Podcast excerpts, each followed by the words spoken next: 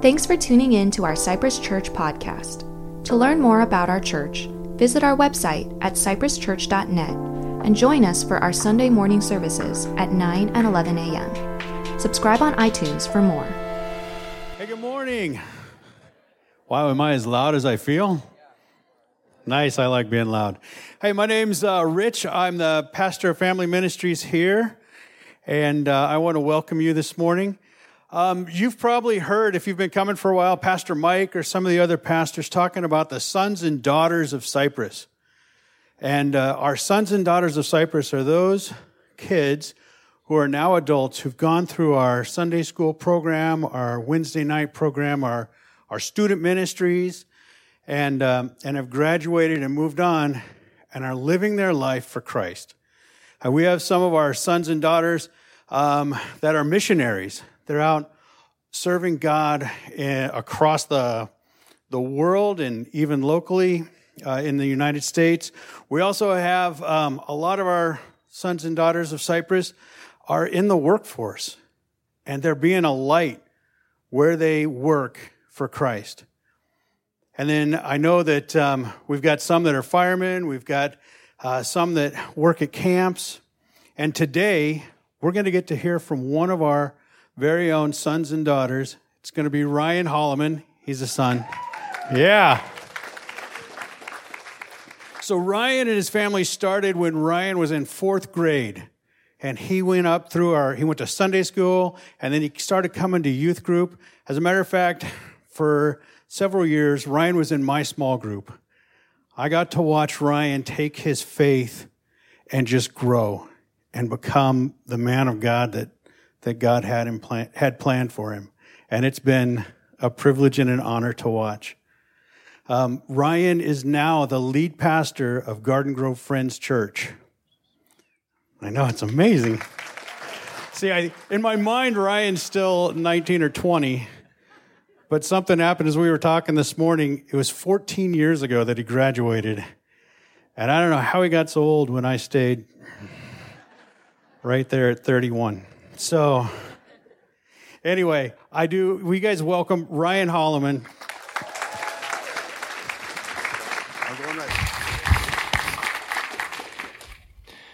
Well, good morning, Cypress. It's good to be in worship with you all, not just the church gathered here, but also the church tuning in with the live stream. And a special shout out to the uh, San Clemente Beach crew that are down there today streaming on the beach. So, hey to you guys. Uh, I am excited to be in worship with you all this morning. Like Rich was talking about, uh, whether you know me or not, this church and this community, this people will always hold a special place in my heart within the kingdom of God. This is where uh, I grew up in faith and where I was poured into by men and women throughout this church. And it's fun to see many of them here today. And they helped shape me into the disciple of Jesus that I am. And so I'm so grateful for that. And it's one of those things where uh, when you go home after being along or after being gone for a long time, uh, you get all of those nostalgic feelings. And so I was teasing them that as I was walking through this morning, all the halls, there's not a room or a doorway or an inch of this campus that doesn't hold for me some beautiful memory of childhood or my teen years, which were just a disaster in itself.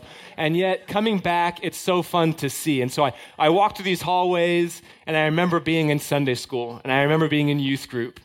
And uh, I noticed that if you go outside of room two oh six, right by those single-use restrooms, you'll notice that there's a chunk of drywall that doesn't look like the rest. And I put that there when I was in high school. I put myself through that drywall. So I forever left my mark on this campus, whether you know it or not. And just going through the halls, and, and this is where I met my wife for the first time, or one of the first times. She walked in the room and sat right in that chair. And I looked right down the aisle, and I thought, man, I'm going to ask that girl out. And sure enough, it turned into marriage and, and a beautiful family. And so just a little bit about me before we dive in. Yeah, you can clap for her. And so my wife, uh, Taylor, and I, we've been married for almost nine years. Uh, we have three children, uh, Carson, Camden, and Kennedy. And so they are over in Kids Church right now, and I pray they're doing less damage to the drywall than I did as a kid. Uh, but I'm excited for them to be here. In addition to that, though, uh, I do get the privilege to serve as the lead pastor at Garden Grove Friends. Uh, so my job is I get to cast vision. I'm the lead teacher there, and I get to lead the staff. And it's just a privilege to be there, but also to come and visit and be with you all this morning. Uh, and so as we turn to Scripture, let's go to Psalm one forty-six. Uh, this is the final week of the summer mixtape series here at Cypress Church. Uh, and when Pastor Justin invited me to come and preach, he gave me uh, an open book and said, pick a psalm and preach from it. And I chose Psalm one forty-six for our time today. And, and I'll explain a little bit about why we're here in the text this morning. Uh, one of the things that was a transition for me in ministry as I finished my internship here at Cypress after I finished college, uh, then I began just a short while later Uh, ministering in Garden Grove at Garden Grove Friends. And so even though we're just a few miles down the road, uh, there was a huge cultural and ministerial shift of contexts. And so I had the task of trying to help our church understand and how to negotiate bringing the gospel to the uniqueness of our specific neighborhood. It was a neighborhood that I didn't grow up in. Even though it's only a few miles down the street, uh, it's a lot different than the neighborhoods I grew up in here in Cypress. And so one of the things about our neighborhood over in Central Garden Grove is uh, it is very culturally and racially diverse. Uh, but not just that, there's also a vast difference in socioeconomics within our city, where we have the west of our city that looks a lot like Cypress, and then in the middle where we're at, uh, a lot of our neighborhood are low-income families or lower middle-class families at best even. And so it's all these families, a lot of immigrant families in our neighborhood too, cultural diversity, and yet on top of all of that, our neighborhood is plagued by epidemics of homelessness and drug abuse. And drug abuse in particular is just running rampant in our neighborhood. And so much so that even already, we're only in August, and there have been three drug homicides in our neighborhood alone. And just like last month or a couple weeks ago, one of them was right across the street from our house where a dealer was shot and killed in his driveway as he was being robbed. And so we look at our neighborhood, we look at our city, and one of the things that the Lord has been kind of putting on my heart and our church's heart is, how do we bring the gospel to a neighborhood that is plagued with social and economic injustice? How do we bring the gospel and not separate it, because we can't do that, but how do we, with the whole gospel, bring that to our neighborhood and engage in a very real and meaningful way those social and economic injustices? And so born out of that, that we turn our attention to Psalm one forty-six. And so I encourage you to turn with me there and let's read along. Scripture says this, praise the Lord, praise the Lord, my soul. I will praise the Lord all my life. I will sing praise to my God as long as I live. Do not put your trust in princes, in human beings who cannot save. When their spirit departs, they return to the ground. And on that very day, their plans come to nothing. But blessed are those whose help is the God of Jacob, whose hope is in the Lord their God. He is the maker of heaven and earth, the sea and everything in them. He remains faithful forever. He upholds the cause of the oppressed, gives food to the hungry. The Lord sets prisoners free. The Lord gives sight to the blind. The Lord lifts up those who are bowed down. The Lord loves the righteous. The Lord watches over the foreigner and sustains the fatherless and the widow, but he frustrates the ways of the wicked. The Lord reigns forever. Your God, O Zion, for all generations. Praise the Lord. Lord Jesus, we love you. And this morning, as we turn our attention to your word, we come in full submission to it. And we ask, Lord Jesus, that through the power and the presence of your Spirit, that you would move us, that you would challenge us, that you would convict us in such a way that we might be reoriented in faithfulness to you and to your heart and to your mission. And Lord, my prayer for this beautiful place and this people is that they would catch a vision individually and even as a community about what it means to be Cypress Church here, to engage the social and economic injustices in this city and in their neighborhoods. And Lord Jesus, we love you. We thank you for the gift of your word, and we turn our heart's attention to it now. And Lord Jesus, we pray all these things in your name. And all God's people pray. Amen. So church, here's where we're going to go this morning. We're looking at Psalm one forty-six. And what we're going to do first is kind of take this big snapshot of what it is that the psalmist is trying to explain. He's presenting a theological truth in the text. And from that truth comes from it some revelation about God, about who he is, about his heart, about his mission. And then from that, my prayer is that we would be challenged, that as God reveals his heart, as God reveals his mission, that we might be moved in faithfulness to join him in that. And so as we begin with the text, let's look at verse one. The psalmist repeats uh, multiple times, but he invites his listeners to praise the Lord. And so uh, for those of the grammar geeks in the congregation, when you look at the Hebrew or even the Greek translation of this, uh, the mood or the tense that this is written in, these first several verses, is the imperative. And the imperative is simply, uh, it's an invitation or borderline a command. And so the psalmist is saying, hey, come with me. Let's, let's praise the Lord. And now let's look at verse five, which is the end of the first section. He says, let's praise the Lord. And then verse five, blessed are those whose help is the God of Jacob, whose hope is in the Lord their God. So his whole point here is to, is to move his listeners to do two things. Praise the Lord and put your hope and your trust in him. That's what all this is about. Move in a direction that would lead you to do those things. And then verses three and four in the middle of section one is the opposite, what not to do. And we look at those. It says, do not put your trust in princes, in human beings who cannot save. When their spirit departs, they return to the ground. And on that very day, their plans come to nothing. And so the psalmist is saying, hey, put your trust and your praise in the Lord. Don't put it, don't put your trust, your hopes, anything in people, in movements, in organizations, in political parties, in governments. All of those things share one thing in common. They're going to end. And when they end, your trust, your praise, and your hope is going to end with them. Therefore, praise the Lord. Put your trust in him. And verse six is the crucial point that everything hangs on, verse six. Let's look at that. He says, he is the maker of heaven and earth, the sea and everything in them. And right here, the most important phrase, he remains faithful forever. Everything else that we put our trust in, everything else that we put our praise in and towards is going to end. The only thing, the reason that the Lord is superior is because he remains faithful forever.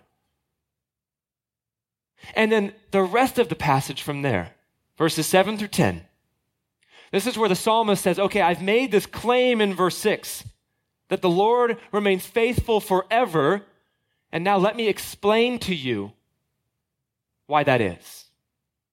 And so when you look at this in verses seven through nine, you're going to find this list of eight things that the psalmist gives, that God speaks. And here's why it's important for us to tune into these, because God is making a claim. I'm faithful forever. I'm worthy of your trust, and I'm worthy of your praise. And now I always encourage our congregation, whenever we encounter something that God says in Scripture, is why does he say what he says? Right? God is intentional, and he is specific. Why does he say what he says? Why is it that when God makes a claim that he's faithful forever, he lists these eight things? Seven out of eight of those things all have to do with social and economic injustices and God's response and his heart for those things. And so you and I have got to ask the question, why, when questioned about how he's faithful forever, God reveals to us his heart for social righteousness. And if that's where God's heart is, then I need to be there too. If God's heart is to deal with social and economic injustice, then I as his disciple and you as his disciple, we've got to be there with him. And my prayer this morning, really the, the question that we're holding out from Scripture in the midst of all of us is how are you and I going to engage and respond to the injustice in our corners of the kingdom? What am I going to do about the injustice where I live? What am I going to do about that injustice in my neighborhood? If I'm going to profess to be a disciple of Jesus and his heart and his mission is there in those things, how am I going to join him in that work? And so as we begin, let's go to Luke chapter four. Luke four is the beginning of Jesus' earthly ministry. And in verses sixteen through twenty-one, we find Jesus at the synagogue in Nazareth. And he has the invitation, the opportunity to open up from the scroll of Isaiah and to read and to share. And listen to what Jesus chooses to share. Again, why does God say what he does? Let's look at this, verse sixteen of chapter four. It says, he went to Nazareth, where he had been brought up, and on the Sabbath day he went into the synagogue, as was his custom. He stood up to read, and the scroll of the prophet Isaiah was handed to him. Unrolling it, he found the place where it is written, "The Spirit of the Lord is on me, because he has anointed me to proclaim good news to the poor. He has sent me to proclaim freedom for the prisoners and recovery of sight for the blind, to set the oppressed free, to proclaim the year of the Lord's favor." Then he rolled up the scroll, gave it back to the attendant, and sat down. The eyes of everyone in the synagogue were fastened on him. And he began by saying to them, "Today this scripture is fulfilled in your hearing." And so Jesus has the opportunity at the beginning of his ministry to let everyone know what he's about.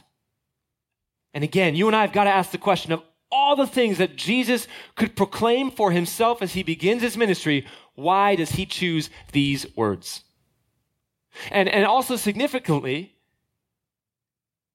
he could have stopped at the first part of verse eighteen. He could have said, "The Spirit of the Lord is on me because he has anointed me to proclaim good news to the poor. I have been sent and I'm here to proclaim the good news." And he could have even pointed to the cross and said, "I have been sent to proclaim that good news, that there is a way to be forgiven of your sins. There is a way to be restored to the Father, that you might spend eternity with him." He could have given us that piece of his mission, and yet he doesn't just stop at preaching the gospel. He adds three things. He has sent me to proclaim freedom for the prisoners, recovery of sight for the blind, to set the oppressed f- to set the oppressed free. The same thing that Psalm one forty-six, all of those are there. And they've been there all throughout Scripture, all throughout the Old Testament. The Lord has revealed his heart. Nothing's changed. He's always been about dealing with social and economic injustice. That has always been a core component of who God is. And so when Jesus comes and he performs his earthly ministry, he answers for us the question, "God, what would you do if you were here? Show me, what, what would you do if you were walking amongst me? How would you live out your character?" And then Jesus points us to it. He says, nothing's changed. It's always been the same. I'm here to preach the good news to the poor. I'm here to preach the fact that there is salvation in my name. But more than that, in addition to that, I'm here to set the oppressed free. I'm here to give sight to the blind. And Jesus shows us that we cannot separate those things. And let's look at John fourteen now. In John fourteen, this is where uh, we, where Jesus enters into what we call his farewell discourse, which is where he's getting ready to return to the Father, and he gives a chunk of teaching to his disciples. And in John fourteen, Jesus makes some statements about his disciples and about the work that they're going to do and how it connects to the work that he has done. So let's pick it up in John fourteen, verse ten through twelve. Verse ten says this, "Don't you believe that I am in the Father and the Father is in me? The words I say to you, I don't speak on my own authority. Rather, it is the Father living in me who is doing his work. Believe me when I say that I am in the Father and the Father is in me, or at least believe on the evidence of the works themselves. Very truly, I tell you, whoever believes in me will do the works I have been doing, and they will do even greater things than these, because I am going to the Father. And as I read that, and I think about when Jesus says, you're going to do the works that I've done, he's talking about Luke four. He's talking about Psalm one forty-six. He's talking about all the things that God has consistently revealed throughout Scripture that his heart is about and that he's at work doing and performing. And the question I come away with from this passage in John fourteen is, when we look at verse twelve, what if you and I were to see that as an expectation of Jesus, not a suggestion of Jesus? That he's not just suggesting to his disciples that they continue and do the work that he's done. But what if you and I took it as, no, he expects me to be doing these things. There's no way that I can claim to be a disciple, that I can pursue my own worship life and neglect God's heart for social and economic injustice. For me to delineate the gospel in such a way is to abandon the gospel entirely, because at no point in Scripture does Jesus ever give us a hint that that's okay. For him, the expectation is that his disciples will be doing the work that he has done, which leads us to that question. What are you and I doing about the injustice in our corners of the kingdom? How are we continuing the work that Jesus has laid out? Because sometimes we fall into that trap where I want to piecemeal the gospel in a way that I'm good with. I want to find a great church community. I have a great church community. If my church is listening, I have a great church community. I want to have that. I want to have a place where I'm serving and using my gifts like all of you. I want to have a great life group. I want to have a great small group and connection. But it's got to be more than just I come on Sundays and I get the good feels at church, and then I get together with my small group and we have an awesome holy huddle during the week, and then that's where I stop. It's got to be more than that. And the day I allow it to become that and that alone is when I and when you enter into some dangerous waters as a disciple of Jesus. And this is not something new that God's people have been doing. Let's look at Isaiah fifty-eight. Isaiah fifty-eight is a time in Israel's history that ain't so good. And it's it's being written to God's people because they have failed to consistently live out what it means to be his people. They're living in such a way that no longer reflects the reality of who God is and the heart that he has. And so, through the prophet, God sends some strong words to them, some condemning words. And I think they'd be helpful for us to understand for when we want to try and piecemeal the gospel in such a way that we're okay with, that abandons God's heart for social and economic injustices. Let's look at Isaiah fifty-eight, starting in verse two. It says, "For day after day they seek me out. They seem eager to know my ways, as if they were a nation that does what is right and has not forsaken the commands of its God. They ask me for just decisions, and they seem eager for God to come near to them. Why have we fasted, they say, and you haven't seen it? Why have we humbled ourselves and you haven't noticed? Yet on the day of your fasting, you do as you please, and you exploit all your workers. Your fasting ends in quarreling and strife and in striking each other with wicked fists. You cannot fast as you do today and expect your voice to be heard on high. Is this the kind of fast I have chosen? Only a day for people to humble themselves? Is it only for bowing one's head like a reed or lying in sackcloth and ashes? Is that what you call a fast? A day acceptable to the Lord? Is not this the kind of fasting I have chosen? To loose the chains of injustice and untie the cords of the yoke, to set the oppressed free and break every yoke. Is it not to share your food with the hungry and to provide the poor wanderer with shelter? When you see the naked, to clothe them and not to turn away from your own flesh and blood? So God's people come to him and, and with some complaints. I'm worshiping God. I'm, I'm exercising and practicing the things you have called me to do in my worship life. I'm fasting. Why don't I feel like you're drawing near to me? I, I'm taking the Sabbath, and yet I don't feel like you're here. You're not, I'm humbling myself, and you're not listening to me. And then God says, I'm not listening to you because I'm over here. Is this what you think I've called you to? You think I've called you to this, that you would just fast, that you would just practice the Sabbath, and yet you practice all sorts of injustice yourself.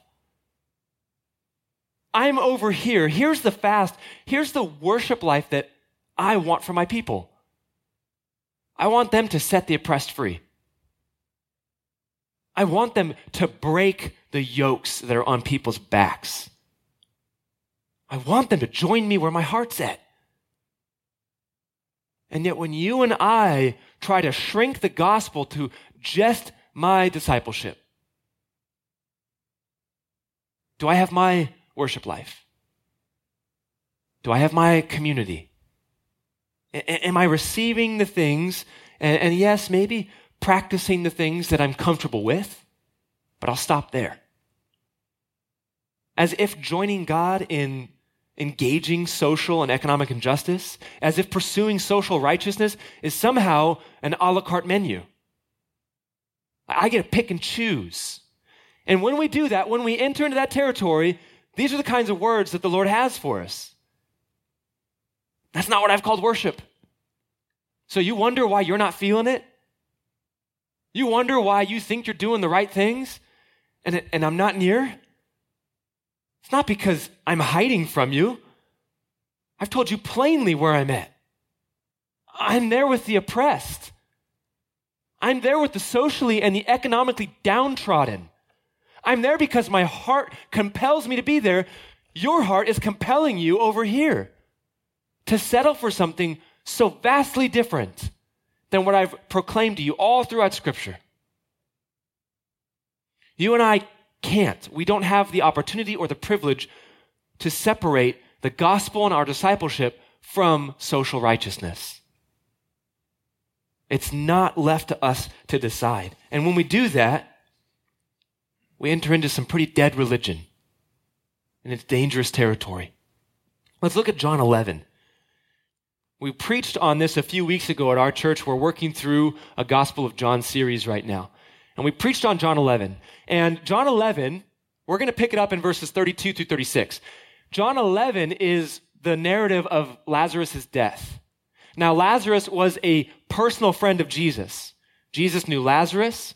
He knew his sisters, Mary and Martha. They were people who were dear to him in a unique way. And, and Jesus comes and he sees that Lazarus has died and he sees the grief in Mary and Martha and all their family and the Jewish people who are gathered there. He sees the grief. And the reason we're looking at this text in particular is because death is the greatest injustice of all.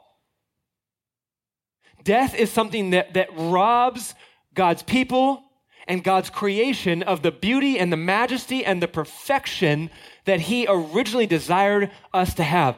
Death broke all of that. And when we talk about injustices, those seven things that the psalmist gives us in verses seven through nine, what those are, the reason those are injustices is because they're not heavenly realities. They are not there in heaven where God's will and God's authority is perfectly obeyed. They're not there. There's no poverty in heaven. There's no oppression in heaven. There's no bondage. There's no hunger. There, those things are inconsistent with the heart of God. And so that adds meaning and dimension to the Lord's Prayer when we follow in the model of Jesus and we pray like him, Lord, your kingdom come, your will be done here as it is in heaven. I want your will done here because your will does away with injustice when it's fully realized. And so as your people, that's my prayer, and that's what I'm working for, to do away with this injustice. And that's where we see Jesus in verse thirty-two. Let's pick up the text. It says, when Mary reached the place where Jesus was and saw him, she fell at his feet and said, Lord, if you had been here, my brother would not have died. When Jesus saw her weeping and the Jews who had come along with her also weeping, he was deeply moved in spirit and troubled. Where have you laid him? He asked. Come and see, Lord, they replied. And Jesus wept. Then the Jews said, see how he loved him. When Jesus comes here and he sees firsthand the devastation that the injustice of death has wreaked on people that he loves, he responds in a certain way. Let's look at verse thirty-three. It says, when Jesus saw her weeping and the Jews who had come along with her also weeping, he was deeply moved in spirit. Now, in the original language, in the Greek, again, for my grammar geeks, uh, there's two meanings to this word. And if you've ever translated anything, if you speak more than one language, you know that when you translate, you have to choose one of those meanings. And so most translators and commentators have gone with what we read in the text, that Jesus, when he sees the injustice, he sees the grief, he sees what sin has brought on his good creation, he was deeply moved. He was troubled in his spirit. And that is the first definition, and it is biblically accurate to say that, that Jesus sees it and he grieves at this. He grieves at injustice. And when I read that, it begs the question of me. When was the last time that an injustice actually broke my heart? Like genuinely broke me. Not just, oh, that's a bummer. I'm glad it's not happening in my family. Or I'm glad that's not me. But when was the last time injustice in my corner of the kingdom broke my heart in such a way that I would respond like Jesus did? And for a lot of us, if you're kind of searching through your minds right now and you can't think of anything, that's probably a troubling place to be as a disciple of Jesus, just speaking honestly. If you and I are at a place where injustice doesn't break our hearts, it doesn't cause us to grieve with the heart of God, where have we, where have we come? In our neighborhood, there's a house, and everyone in our church, we call it the Red House. And the Red House is six doors down from my house, because I live right next to the church campus. Six houses down, there's the Red House. And I hate the Red House with everything in me, because the Red House is what's called a board and care, which is pretty much where a slumlord owns it, and he rents it out to anybody, no questions asked, whoever needs a place to stay, which, of course, attracts every problem you can imagine for our neighborhood. Every drug dealer in the neighborhood lives there. Every drug user lives there. And, and these people who live there, they spread out through the neighborhood and they wreak havoc on the families of our neighborhood, many of whom are immigrant families, lower class families, people who, they're not going to go to the city. They're not going to raise concerns to the city. They're going to stay quiet while these dealers roam the neighborhood on their bicycles and deal drugs in front of our houses. Meth is such an epidemic in our neighborhood. So my kids grow up, we live on the main street, and my kids at the age of six and five know how to spot someone on meth because they walk in front of our house forty times a day, screaming at people, talking to themselves. They deal their drugs in front of my house. I hate that Red House. And we have a couple brothers in our church who live at that Red House. Now, they're recovering addicts themselves, and the county has transitioned them and put them there. Which I got a bone to pick with the county on that regard. That's a separate issue. But they put these guys in the house, and they find themselves surrounded by dealers, surrounded by guys who are doing drugs in the hallway outside of their rooms. And one guy in particular, last year it was, we have a, a gentleman on our staff who's an outreach coordinator, and, and his name is David Sparks. His job is to go in the neighborhood, and he helps to resource for people in the neighborhood, to help them transition from homelessness, to help them find recovery programs, to help them find food, whatever they need. He helps us get them what they need. And so he was telling me that last year he went to visit our brother who was living at that house. And he came back to me after that visit and he said, hey, Ryan, I, I think we should pray for our brother down the street. Uh, his roommate last week stole all of his stuff, every single thing he owns, and he sold it for drugs.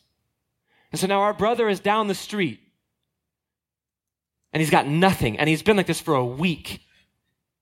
And so I, I went down the street, six houses down from where I live and where I work. And I knock on his door. And like I said, as I go down the hallway, I have to meander and make my way through everybody doing drugs in the hallway. And I get to his door and I knock on it. And he opens up his door. And as I look into the room, there's this dark, dirty room, and there's a single light bulb screwed into the ceiling. And as I walk into the room, my brother has a smile on his face. He's got the shirt on his back, and he's got a single hand towel left. And it's hanging up on a hook on the wall. Like his, his roommate even stole his bed sheets and his underwear. He's so desperate for drugs. And my brother's standing there, and he welcomes me into his room, and I see that, and for one of the first times in my life, I actually, genuinely, my heart broke with God's. And and if you don't know me, I don't cry a whole lot. My wife can attest to that. I don't cry very much. And I remember leaving my brother, walking the six houses down to my house, leaving my brother in this condition that makes the third world look like a resort.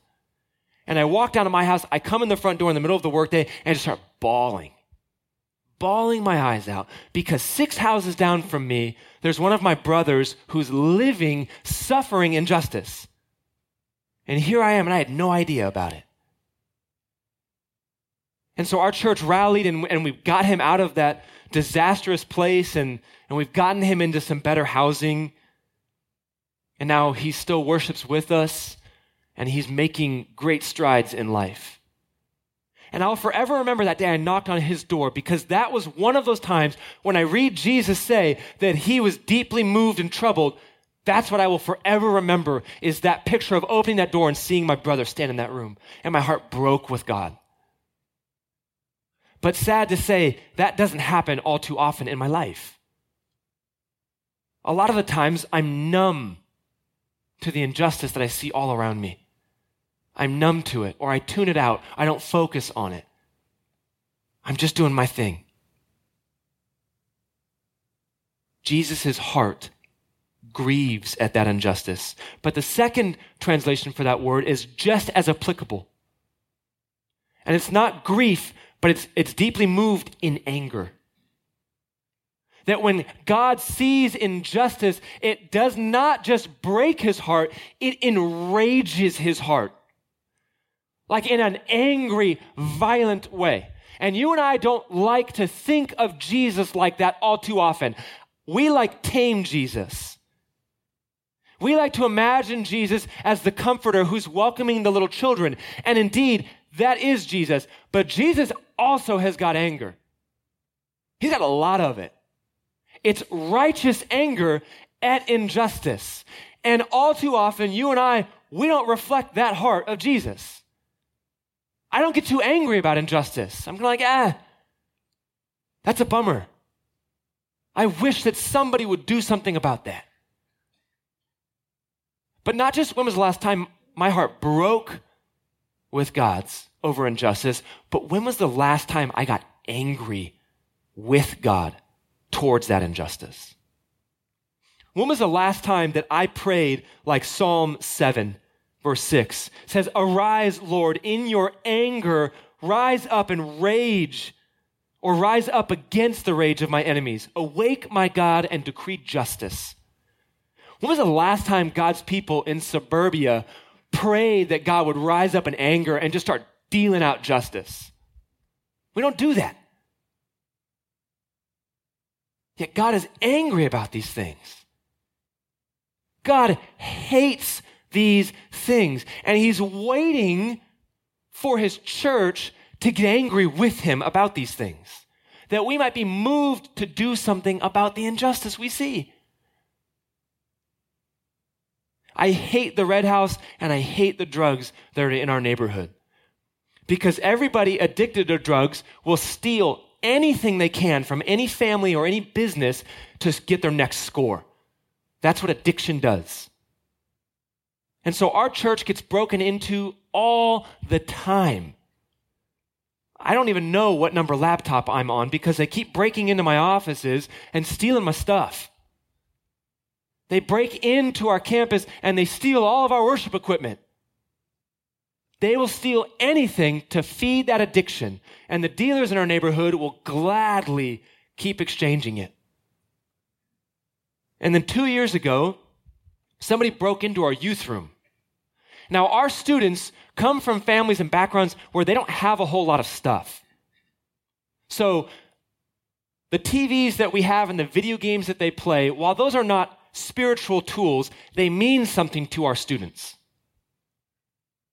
And so a couple years ago, somebody came in and they broke in at night and they stole all the stuff from our youth building. And one of the other pastors and I came in the next morning and I saw that and I just got angry. I'm so tired of the dealers and the users breaking in and stealing our stuff, selling it to get one more score. And I'm tired of it. And I remember that day getting angry in partnership with God, saying, what are we going to do about this? Because I'm tired of them stealing our stuff. And the Lord blessed me that day because as that guy was breaking in that night, he happened to drop his bag of drugs as he was climbing in the window. So he dropped his bag that had his drugs and his needles in it, but he also had in there a citation from Garden Grove P D because just a couple days ago, he had gotten picked up for misdemeanor drug possession. Obviously, he didn't learn his lesson. But on top of that citation, there was his name. And I just got angry. And so I went after him. And I'm going to find this guy. And so I started to go around to all the homeless feedings in Central Garden Grove because I know how this neighborhood works. I know he's at one of those feedings. And I started to go around to all the feedings and ask for this guy. Where is he? Who knows where he hangs out at? And I got an address for him, and I went to his house. My wife was going to kill me for playing detective, and I went to his house, and it was a boarded up, empty house. Obviously, it was a fake address. But then I learned what he looked like. I got a photo of him, and I'm hunting this guy. And I'm sitting in my dining room. My dining room looks out onto Magnolia, our main road, and just a couple weeks after that, I see him walking down the street right in front of my house. In my heart, I got so angry. And I ran down the street after him. Again, my wife is going to kill me. I promised her I would never do this again. But I ran down the street, and I caught up with the guy. And I said, hey, man, I know you. You stole my stuff.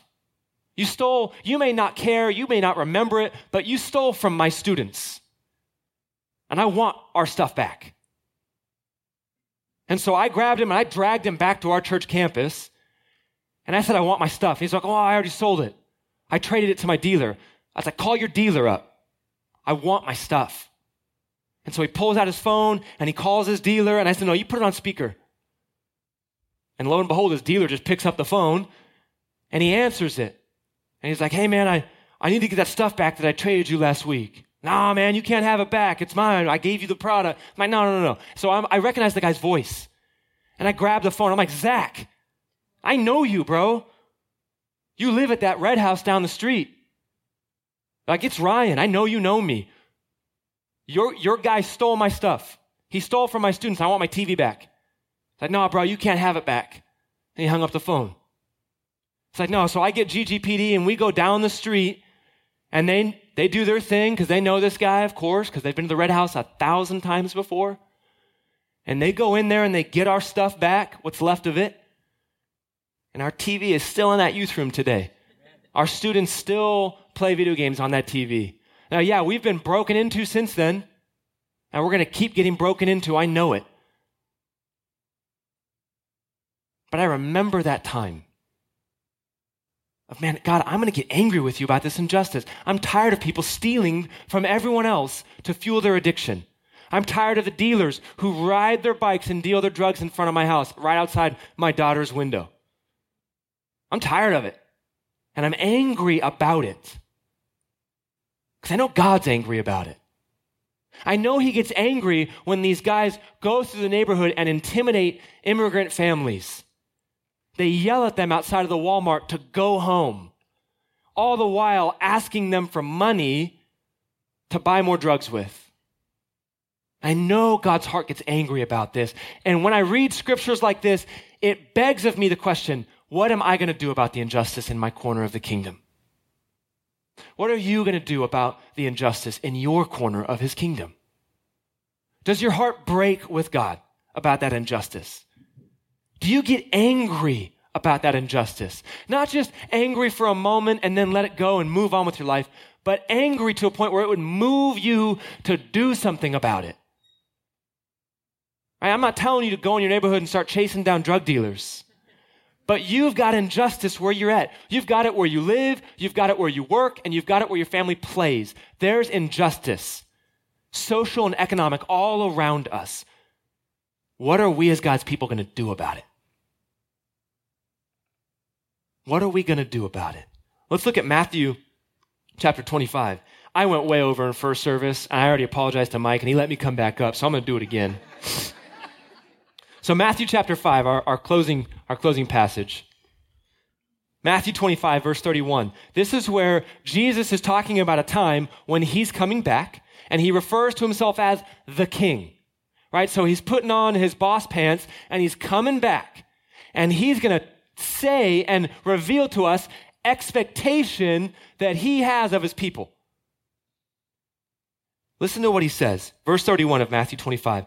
When the Son of Man comes in his glory and all the angels with him, he will sit on his glorious throne. All the nations will be gathered before him, and he will separate the people one from another as a shepherd separates the sheep from the goats. He will put the sheep on his right and the goats on his left. Then the king will say to those on his right, "Come, you who are blessed by my Father, take your inheritance, the kingdom prepared for you since the creation of the world. For I was hungry, and you gave me something to eat. I was thirsty, and you gave me something to drink. I was a stranger, and you invited me in. I needed clothes, and you clothed me. I was sick, and you looked after me. I was in prison, and you came to visit me." Then the righteous will answer him, "Lord, when did we see you hungry and feed you, or thirsty and give you something to drink? When did we see you a stranger and invite you in, or needing clothes and clothe you? When did we see you sick or in prison and go and visit you?" Then the king will reply, "Truly I tell you, whatever you did for one of the least of these brothers and sisters of mine, you did for me." When we encounter words of Jesus like that, if, if we ever walk away from a text like that and think that social righteousness and engaging in justice in our community is an option as a follower of Jesus, we're reading the text all wrong. It's not an option. There's no caveat. Uh, I understand, though, that you were busy raising your family. I understand, though, that you were busy trying to pay the mortgage. I understand that you are at the beginning of your career and you have to put in more work, and then you're in the middle of your career and, and it requires even more. I got it. You and I are great at coming up with excuses for Jesus about why, why we don't partner with him in his heart. In fact, we might even be experts at it. But when we encounter a text like this, Jesus makes it clear. There's no excuse he'll accept. What are you doing about the injustice? It, it's, it's not something that other followers of Jesus have to take care of. you and I, what are we doing about the injustice in our corner of the kingdom? And I know it can seem overwhelming because there's a lot of injustice. Our, our cities are plagued with it.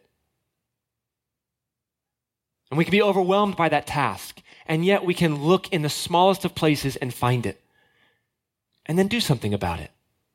You don't have to feed everybody in your neighborhood. You can't solve the world's problems, but that's no excuse for his people to throw our hands in the air and say, well, then what can I do?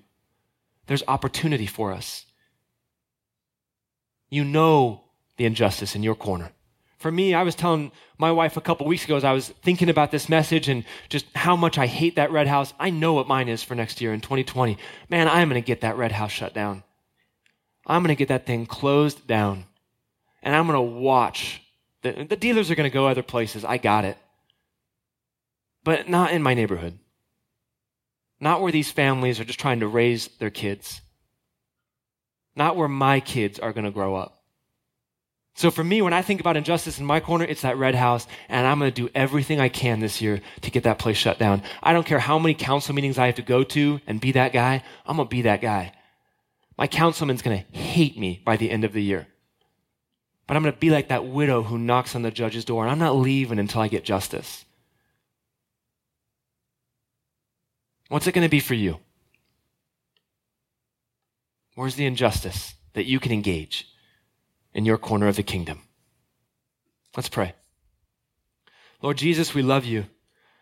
Lord Jesus, we as your people, we affirm that your heart has always been for righteousness, has always been for social righteousness, that your people would be with you in that, that we would seek out the social and the economic injustices that plague our communities, that plague our cities, and that we would do something about it. And so, Lord, my prayer is that you would stir us up, that you would break our hearts, and that you would enrage us also, that we might move in faithfulness with you, to be about your business. Bless us, Lord, as we partner with your heart in this. It's for your glory and for these things that we pray, and all God's people said, amen.